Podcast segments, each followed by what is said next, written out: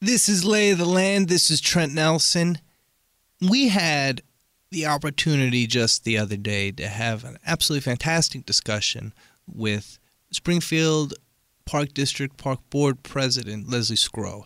And all that she had to tell us, we could barely fit it inside one episode. She'll be coming back to hang out with us again, but we pick up the conversation as the president discusses how fortunate she is to be in that role, as well as how the Springfield Park District operates in so many ways. Sit back and please enjoy. This is the lay of the land. We serve for terms of four years and are a board of seven people. We oversee about 2,800 uh, acres of land and 34 parks. And we have a diverse portfolio. So we have outdoor swimming pools, indoor swimming pools, a zoo, a carillon botanical gardens, an ice rink, all kinds of bike trails, dog parks, pretty much anything you can think of that is recreation based. I think we cover it.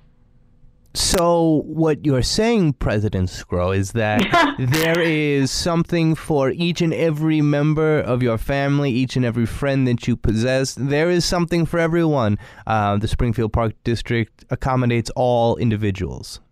We really do try to do that. People bring us new things that they're interested in doing from time to time, and we really do try to accommodate that because we want to be for everyone. And, and we do a great deal of that in partnership with the community. So we have a zoo society, we have a Friends of the Nelson Center, we have baseball leagues, the Southwest Baseball League, uh, we have the Native Plant Group, you know, we have the bicycle club. So pretty much if you can think of an activity there's almost always a group supporting that activity. Pickleball is a great example. And they, both in programming and in resources, support what the district puts forward. And that's a huge help. A huge help because the wonderful innovations that the Springfield Park District attempts to make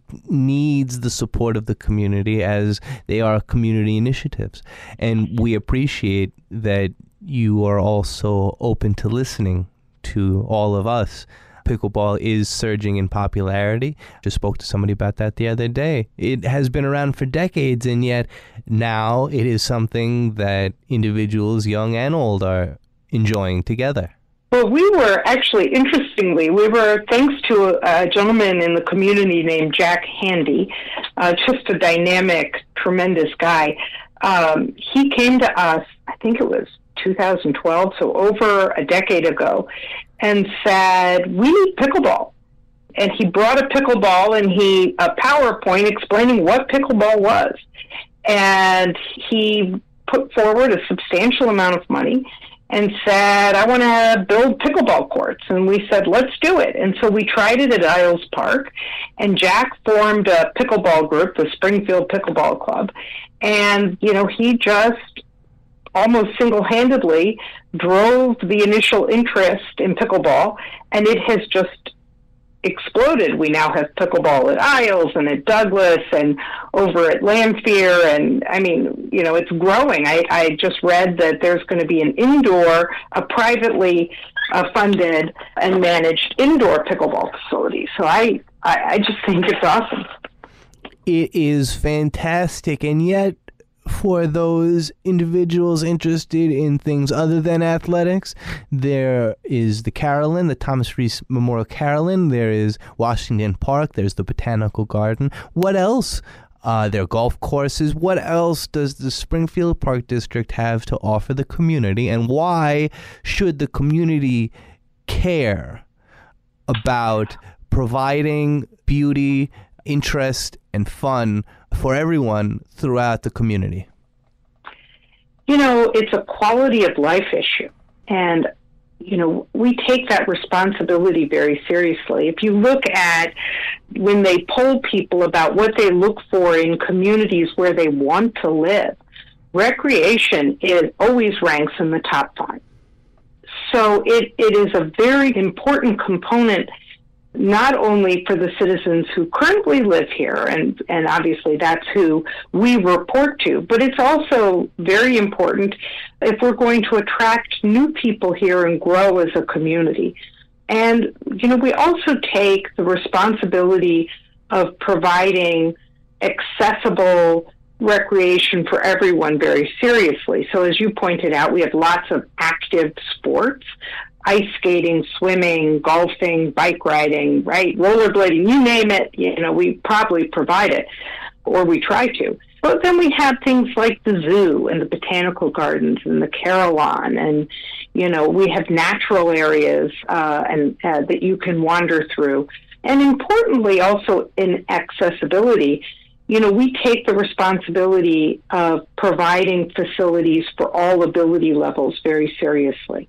So if you look at Erin's Pavilion in Southwind Park, it was built, and we believe actually that it was the very first one in the nation that was built from the ground up with the idea that people of all ability levels uh, could utilize the park. So if you have uh, vision issues, uh, we have braille signs and other accommodations. If you have hearing issues, we have those accommodations. We have sensory gardens you know, Erin's Pavilion was built with the idea that it is all one level, right? And it's it we we thought through that people who might have mobility issues could still utilize Erin's Pavilion in the park. So I learn stuff all the time, which I love, but it is of utmost importance that we try to serve all the members of our community and listen to them and try to be responsive. We must always be looking to invest in ourselves, in our community, in our shared resources,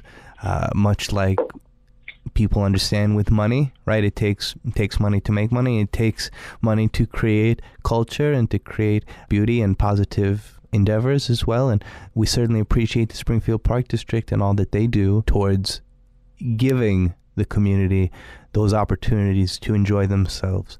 We try to be very conservative financially right? So, of course, you know, we we spent several years taking a, a good chunk of our resources to to try to bring our equipment up to par and try to bring our buildings up to par. And it's something that we still are doing, right? Right now, we're saving funds in a special bucket so that we can change out the chillers, uh, they're old chillers. They're actually not making the Freon anymore. And we know that we are going to have to, at, at some point in the not too distant future, change that out. That's going to be an expensive endeavor. So we have been setting money aside for that.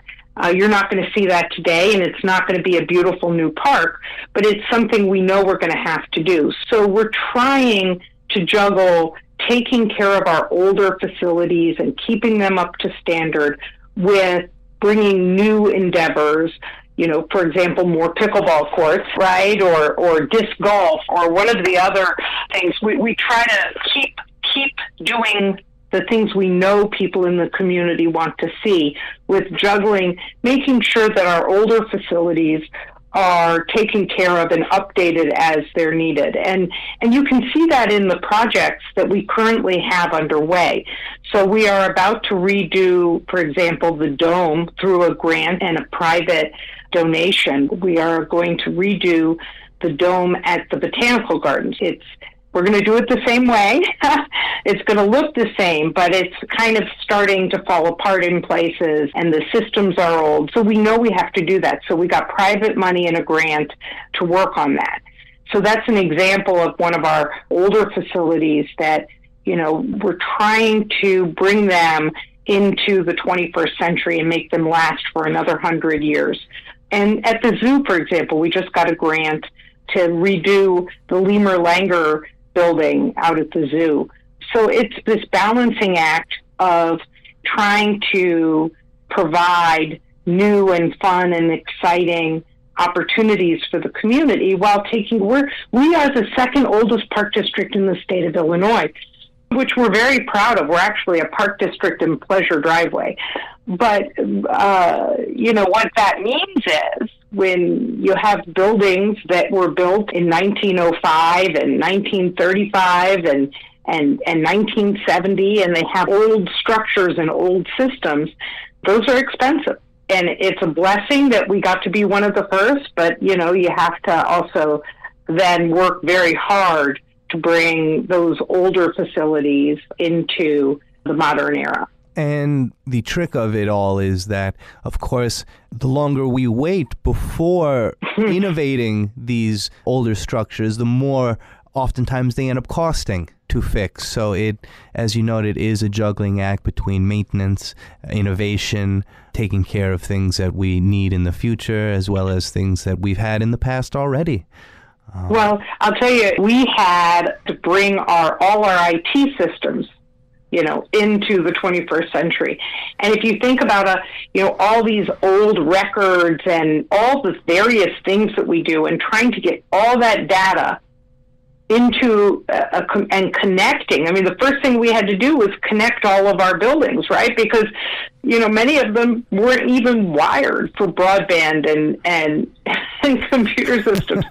so so I know that's hard to imagine, but you know that it was a process it took us, and people would complain to me about the website, and believe me, I, I was the first one complaining.